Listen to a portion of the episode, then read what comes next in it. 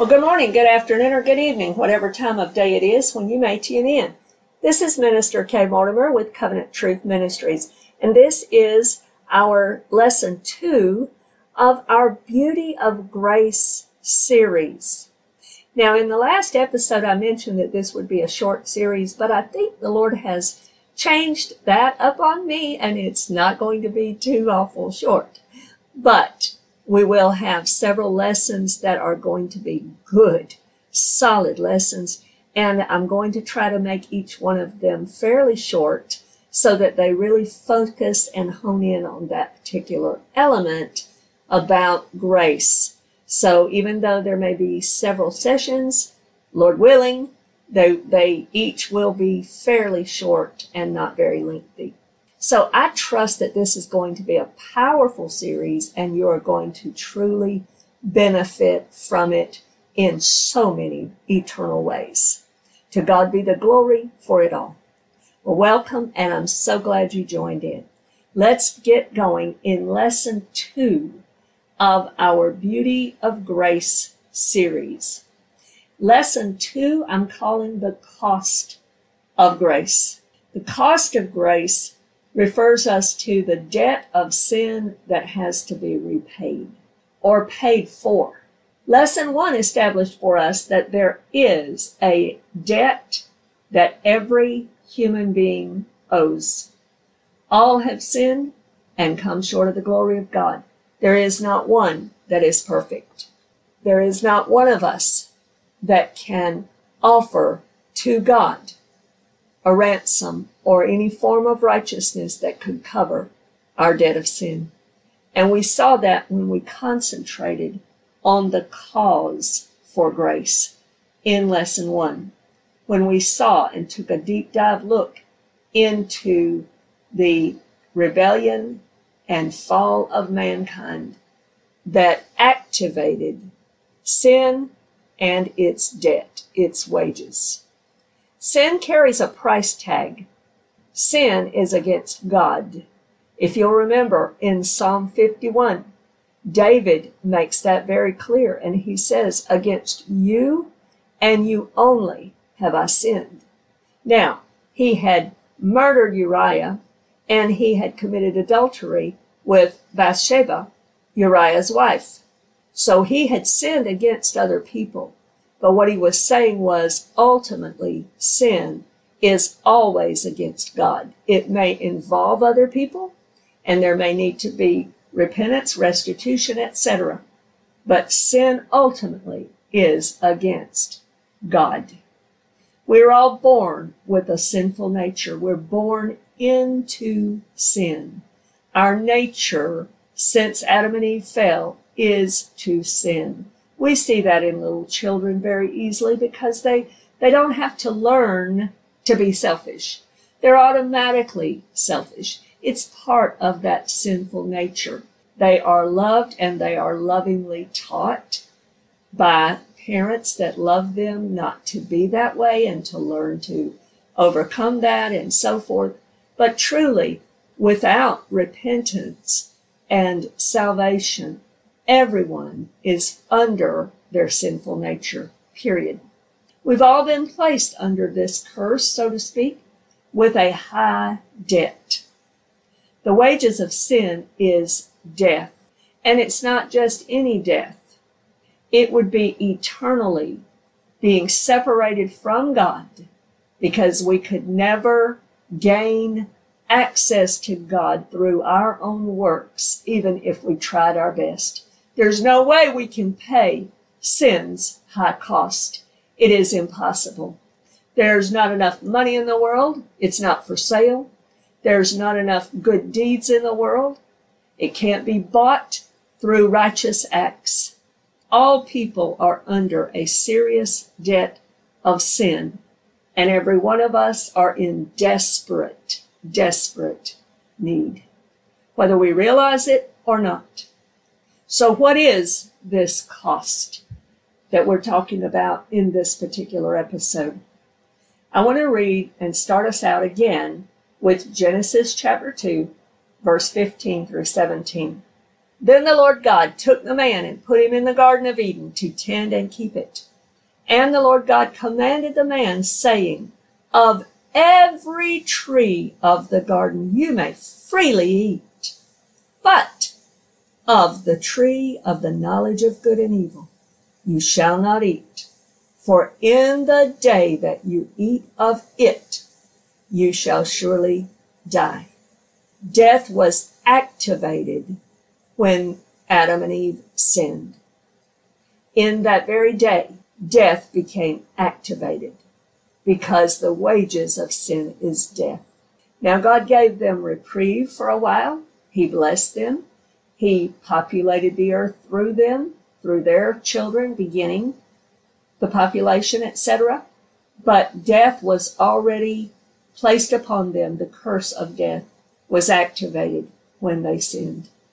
The Bible tells us more about this cost that is associated with our sin and the need for grace. I want to next go into Romans chapter 3 and I want to read. I'm going to begin the reading in verse 9. What then? Are we better than they? Not at all.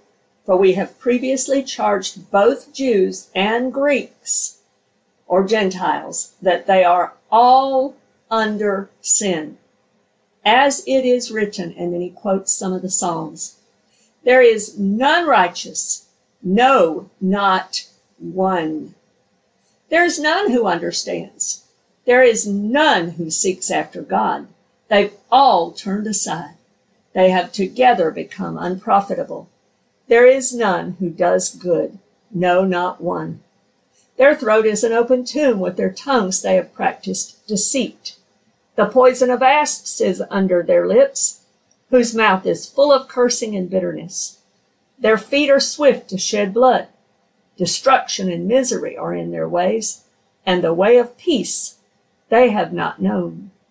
There is no fear of God before their eyes. Then I want to jump down to verse 20.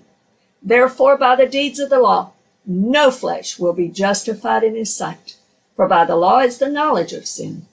But now, the righteousness of God apart from the law is revealed, being witnessed by the law and the prophets, even the righteousness of God through faith in Jesus Christ, to all and on all who believe, for there is no difference, for all have sinned and fall short of the glory of God. Paul establishes here everybody is in the same boat, all guilty before the holy God, having sinned and in desperate need, because the cost of sin is too high for us to pay on our own. He says this in verse 23 of Romans chapter 6. I'm only going to read the first part at this time, and I'll reserve the whole of the verse for later. For the wages of sin is death. Total, eternal separation from God, separation from all that is good in a place of torment called hell. That's what the death is that it's talking about. And it is eternal and it is irreversible. In Psalm chapter 49, I want to read a few verses, beginning in verse 6. Those who trust in their wealth and boast in the multitude of their riches, none of them can by any means redeem his brother, nor give to God a ransom for him. For the redemption of their souls is costly, and it shall cease forever. I want to stop the reading right there for this moment. God demands a ransom for the redemption of mankind's souls. God made us a living soul when he breathed life into us. We're made in the image of God. God made us, as we saw in the last episode, to have relationship with Him. That's His desire. But there's a big problem now because mankind has sinned and cannot, in a sinful condition, under the curse and debt of sin and of the wages of sin, have a relationship with the Holy God. Not unless the ransom is paid for their souls. This ransom is the kopher in the Hebrew, and it's talking about a cover or a redemptive price, a redemption price. It reminds us of the similarities maybe with a hostage type situation. People, when they sin, in a sense, become hostage. They become in bondage to sin and become slaves of sin. But God's law demands the ransom that must be paid for those who are held in bondage to sin and slavery. We can also describe it this way that when mankind sinned, man and woman sinned, the devil obtained, so to speak, a key of death and hell. He got it when man fell in Genesis chapter 3. But in the scriptures, you will see it is not a permanent hold that the devil has. Because there came a day when he had to give up that key. And now there's a new key owner. There's somebody else who holds that key. The devil didn't get it permanently, but he did get it for a season. There's a ransom required to be paid to God for the release and setting free of these slaves of the devil, of these slaves, of these hostages, if you want to call them that. Because of the demands of God's word, a ransom had to be paid Psalm 49 here makes that very clear. And he also says that this ransom is costly. It's heavy. It's valuable. It's like a rare coin's price or value. In other words, the ransom for the redemption of people ain't cheap, we might say. It's not cheap and not just anybody can ever do it. He says here, right here in Psalm 49, that even if you had all kinds of money, you can't buy this. There is no solution that can be bought or earned. But there is a solution. And that's the good news that will be developed in the next lessons and so on. According to the ancient Jewish wedding custom, that we now are more and more familiar with through many of the Jewish people. They would enter in when they chose the, the bride that they wanted. The groom and the bride would enter into a marriage contract called a ketubah.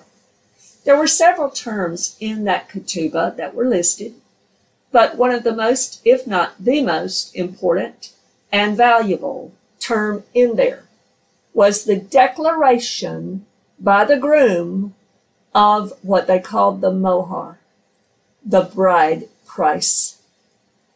What this did was it established the value that the groom gave to his bride.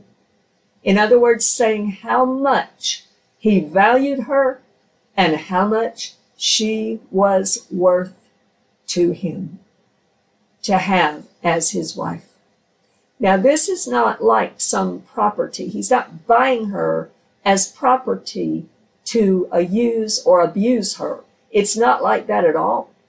But rather, what this did was it told of her worth and her high value to him. He had to be willing and able to pay this high price, and he established what he valued her to be. So now I want us to see the cost of grace that the scriptures tell us about. And to do that, I want us to read in 1 Peter chapter 1, beginning in verse 7, and read through verse 21. It says this, that the genuineness of your faith being much more precious than gold that perishes, though it is tested by fire, may be found to praise, honor, and glory at the revelation of Jesus Christ. He's talking about enduring trials and temptations and testings, whom having not seen you love. Though now you do not see him, yet believing, you rejoice with joy inexpressible and full of glory, receiving the end of your faith, the salvation of your souls. Of this salvation The prophets have inquired and searched carefully, who prophesied of the grace that would come to you, searching what or what manner of time the Spirit of Christ who was in them was indicating when he testified beforehand the sufferings of Christ and the glories that would follow. To them it was revealed that not to themselves, but to us they were ministering the things which now have been reported to you through those who have preached the gospel to you by the Holy Spirit sent from heaven, things which angels desire to look into. Therefore, gird up the loins of your mind, be sober, and rest your hope fully upon the grace that is to be brought to you at the revelation of Jesus Christ. As obedient children, not conforming yourselves to the former lusts as in your ignorance. But as he who called you is holy, you also be holy in all your conduct, because it is written, Be holy, for I am holy. And if you call on the Father, who without partiality judges according to each one's work, conduct yourselves throughout the time of your stay here in fear, knowing that you were not redeemed with corruptible things like silver or gold from your aimless conduct received by tradition from your fathers, but with the precious blood of Christ as of a lamb without blemish and without spot. He indeed was foreordained before the foundation of the world, but was manifest in these last times for you, who through him believe in God, who raised him from the dead and gave him glory, so that your faith and hope are in God. So Peter is telling us here that the prophets prophesied about all of these things that they searched, they, they longed to know when and how this was all going to come about. And it wasn't revealed to them at that time. It was reserved for us to understand. And God has revealed it now. And we've not been redeemed with corruptible things because Psalm 49 has already told us none of those things are enough to pay the ransom. Not one of them. None of them can pay the ransom that God demanded in his law. There's only one thing that could pay the ransom, and it's the one thing that redeems everyone who comes to Jesus in simple faith. It is the precious blood of Jesus Christ, as of a lamb without blemish and without spot. And as we talked about last week, he was foreordained before the foundation of the world. Before he ever created Adam and Eve, he already knew the whole thing, exactly how it was going to play out, because he knows the end from the beginning. And he still said, Yes, I'll go. I'll pay the ransom with my blood. That's how valuable each one of them is to me. That's the value and the worth that every single person carries in my sight. That's what Jesus was saying. The precious blood of Jesus is valuable, costly, and beloved. I want to go back now to Romans in chapter 6. I want to read verse 23 entirely. For the wages of sin is death. But the gift of God is eternal life in Christ Jesus our Lord. The gift that God gives, this free gift to you and I of grace, He will give to all who will believe. It cost God everything. It cost God his own son. It cost Jesus his life, but he willingly did it. In Genesis chapter 22, we see where Abraham is called to offer up Isaac as a sacrifice. God never expected and would have approved of a human sacrifice. But this was just a test of Abraham's faith and a revelation to all of us to see the Father's point of view of what Father God was going to do and allow to be done to his own son because he did it for us. He was sacrificing his own son on our behalf to pay our sin debt. We see in Genesis chapter 22 the Father's experience there. In the Gospels, however, is where we see the Son's experience to offer himself. First, we see in Gethsemane the preparation, how he prayed and he did beg God. He did ask the Lord, the Father, if there was any other way that he would not have to endure this cup of suffering. But there was no other way. And so he willingly said, Not my will, but thine be done. And he followed through with what he knew he had to do.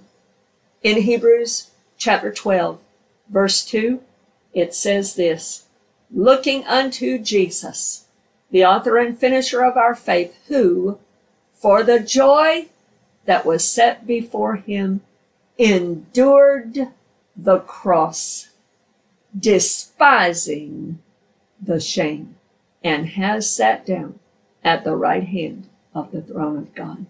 Jesus endured the shame and endured the cross, and he despised the shame of it, but yet he followed through. In the Gospels, we see his experience in giving his life's blood for you and for, and for me. Even on the cross, Jesus cried, Father, forgive them, for they don't know what they've done. They don't have the revelation of the cost of the debt of sin that they've incurred. Forgive them. Release it for them because I'm now offering to you my blood as payment in full for their debt of sin. As a matter of fact, when Jesus cried out, It is finished, in the Greek, one of the ways that that can literally be translated is paid in full. The debt of sin, paid in full. Jesus gave himself up for you and for me. He died in humiliation. He died in shame. He died in mockery. He died as if he were guilty of a crime. But in reality, it was our sin debt that he bore. The prophet Isaiah makes that very clear. In Isaiah chapter 53, beginning in verse 3, he says this He, meaning Jesus, speaking of the suffering servant, he is despised and rejected by men, a man of sorrows and acquainted with grief. And we hid, as it were, our faces from him. He was despised, and we did not esteem him. Surely he has borne our griefs and carried our sorrows. Yet we esteemed him stricken, smitten by God, and afflicted. But he was wounded for our transgressions. He was bruised for our iniquities. The chastisement for our peace was upon him, and by his stripes we are healed. All we like sheep have gone astray. We have turned every one to his own way, and the Lord has laid on him the iniquity of us all. He was oppressed and he was afflicted, yet he opened not his mouth. He was led as a lamb to the slaughter, and as a sheep before its shearers is silent, so he opened not his mouth. He died in our stead. Our sin was placed upon him, the iniquity of us all, Isaiah said. All of the whole debt of sin of every person in the world was placed upon him at that cross. And he died, bearing our sins. He was not guilty, he was innocent. But he was perceived as guilty because he took upon himself, willingly and obediently, our sin debt. Grace is not cheap.